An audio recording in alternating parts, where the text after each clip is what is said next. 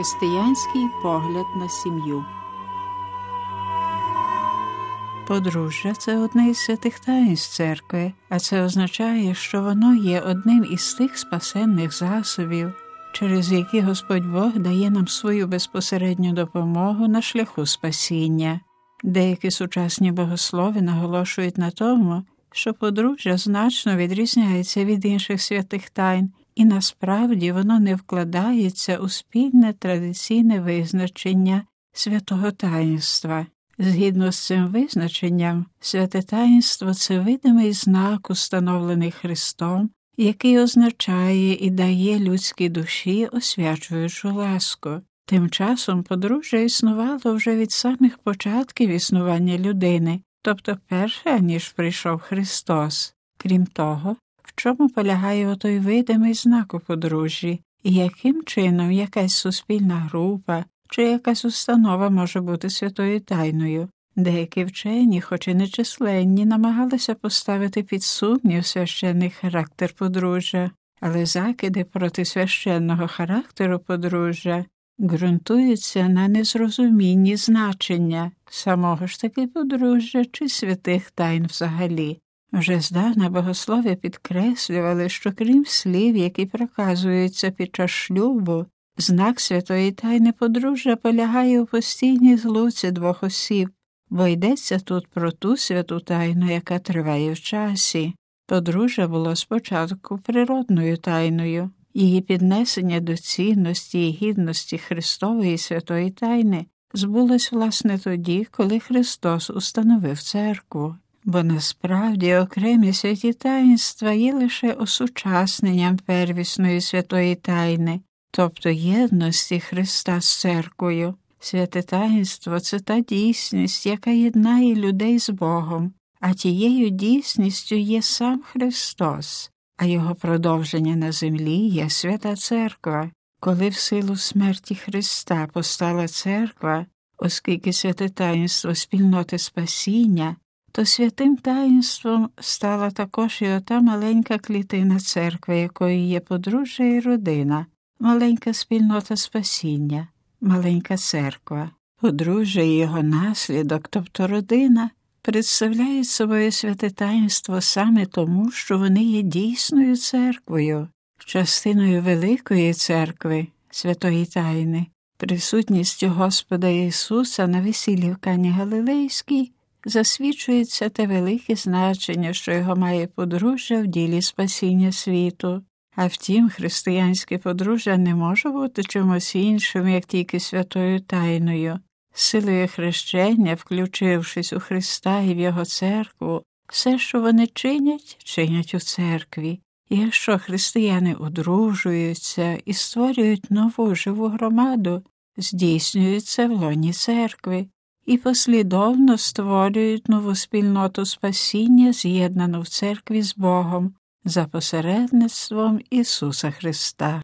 Цим вони створюють нову маленьку церкву, бо ж громада, що прямує до спасіння і за посередництвом Христа єднається з Богом, це, власне кажучи, церква. Тим, хто християни в подружжі приймають та здійснюють святу тайну, бо, як вже було згадано, саме церква є святою тайною. Християнське подружжя або є святим таїнством, або взагалі не існує. Якщо б наречені хотіли виключити святе таїнство і взяти лише цивільний шлюб, то виключили би зі свого життя і церкву, і Христа. Іншими словами, вони самих себе виключали б із церкви а тоді їхнє подружжя стало би тільки природною злукою поза церквою, і не були б вони християнським подружжям.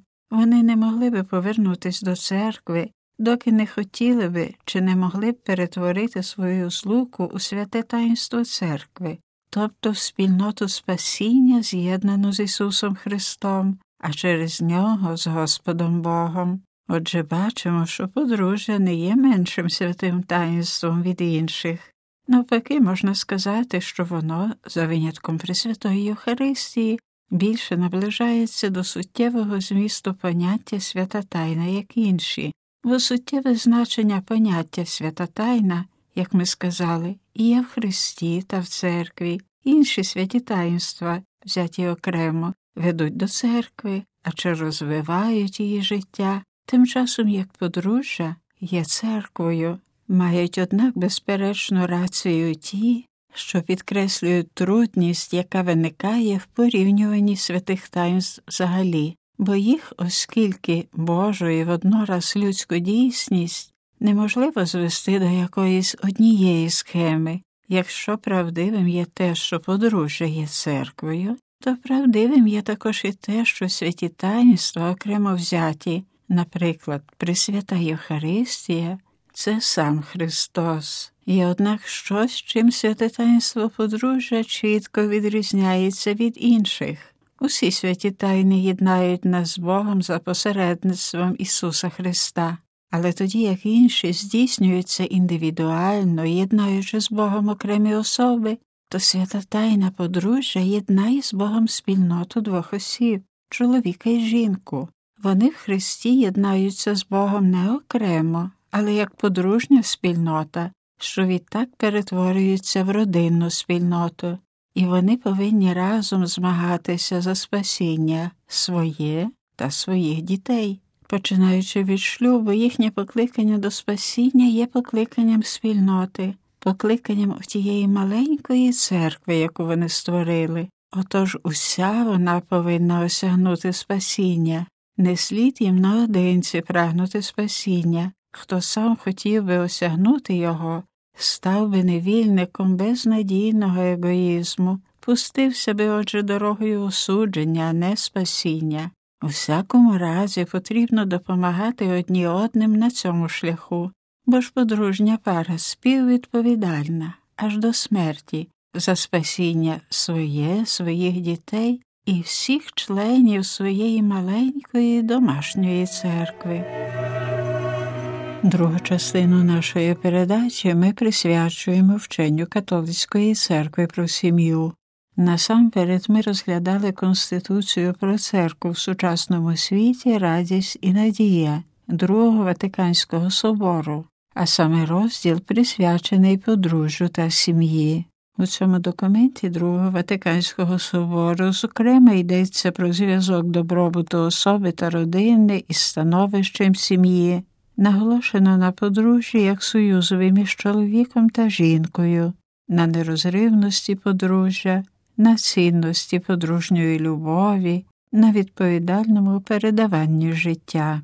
Папа Іван XXIII в своїй енцикліці Матер ет Магістра, мати і вчителька, присвячений соціальним питанням, яка побачила світ ще 1961 року, наголошував ми мусимо урочисто проголосити, що людське життя повинно передаватись у родині, заснованій на одному і нероздільному подружжі, піднесеному для християн до гідності святого таїнства. У тому ж документі він вказував на право і обов'язки батьків виховувати своїх дітей. А 1962 року в посланні з нагоди свята Пресвятої родини він писав що коли подружжя буде великодушним та зразковим, тоді й діти будуть слухняними і старанними.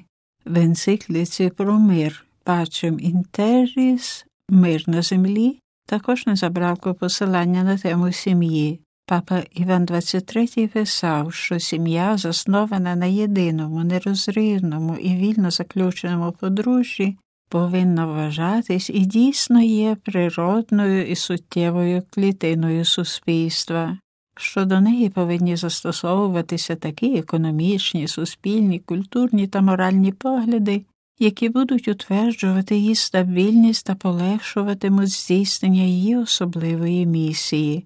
Батьки мають пріоритетне право отримувати та виховувати своїх дітей, писав він вказуючи, що винагорода за працю повинна бути відповідно до критеріїв справедливості і бути також достатньою для того, щоб дати змогу робітникові та його сім'ї забезпечити життя згідно з людською гідністю.